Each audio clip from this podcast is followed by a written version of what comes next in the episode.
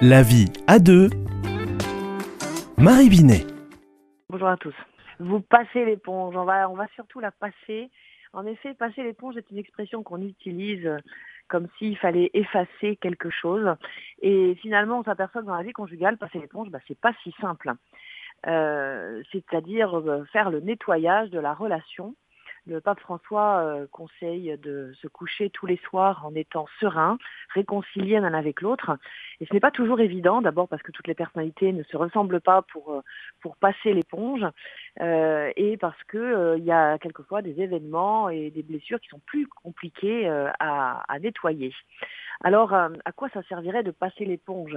Notre orgueil, notre ego, euh, les répétitions quelquefois d'une même blessure font que ça peut être compliqué euh, de faire cet acte qui euh, n'est pas d'oublier, qui n'est pas de nier. Oui, il y a bien eu une vexation, une, blessure plus ou moins grande, il y a bien eu un manquement, il y a bien eu une frustration, et, et oui, ça existe. Donc l'important, c'est de pouvoir se le dire déjà à soi et évaluer s'il est utile et bon de le dire à l'autre. C'est-à-dire, finalement, si je dis quelque chose. Est-ce que c'est bon pour moi? Est-ce que c'est bon pour l'autre? Et est-ce que c'est bon pour notre relation?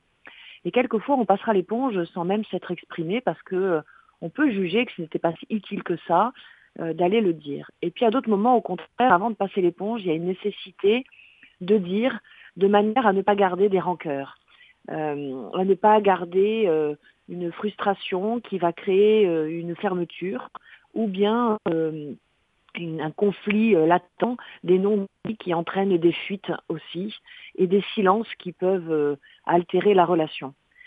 Alors, de passer l'éponge, c'est oser dire parfois ce qui peut blesser, ce qui est difficile à vivre, et ça nécessite de pouvoir recevoir ça avec empathie, en se disant, oui, bah, je, suis désolée, je vois bien que tu as été blessé, je vois bien que en ce moment tu es fatigué, que tu t'es énervé.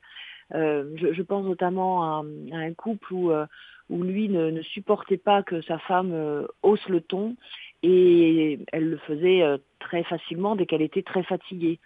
Et il a fini par comprendre que euh, la remballer dans ces moments-là ne servait pas à grand-chose et qu'il fallait savoir passer l'éponge parce qu'elle était dans un contexte qui ne lui permettait pas de passer, de prendre du recul, ce qui n'empêchait pas qu'elle avait des efforts à faire, bien sûr.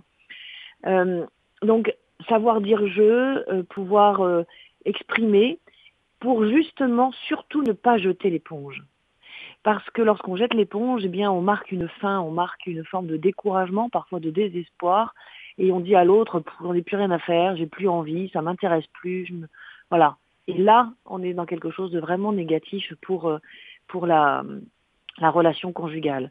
Donc moi, j'invite les couples à évaluer s'il est bon ou pas de passer l'éponge, et de tous les jours, euh, être sûr d'avoir bien nettoyé son cœur, avoir bien nettoyé la relation pour pouvoir continuer à partager le quotidien le plus joyeusement possible.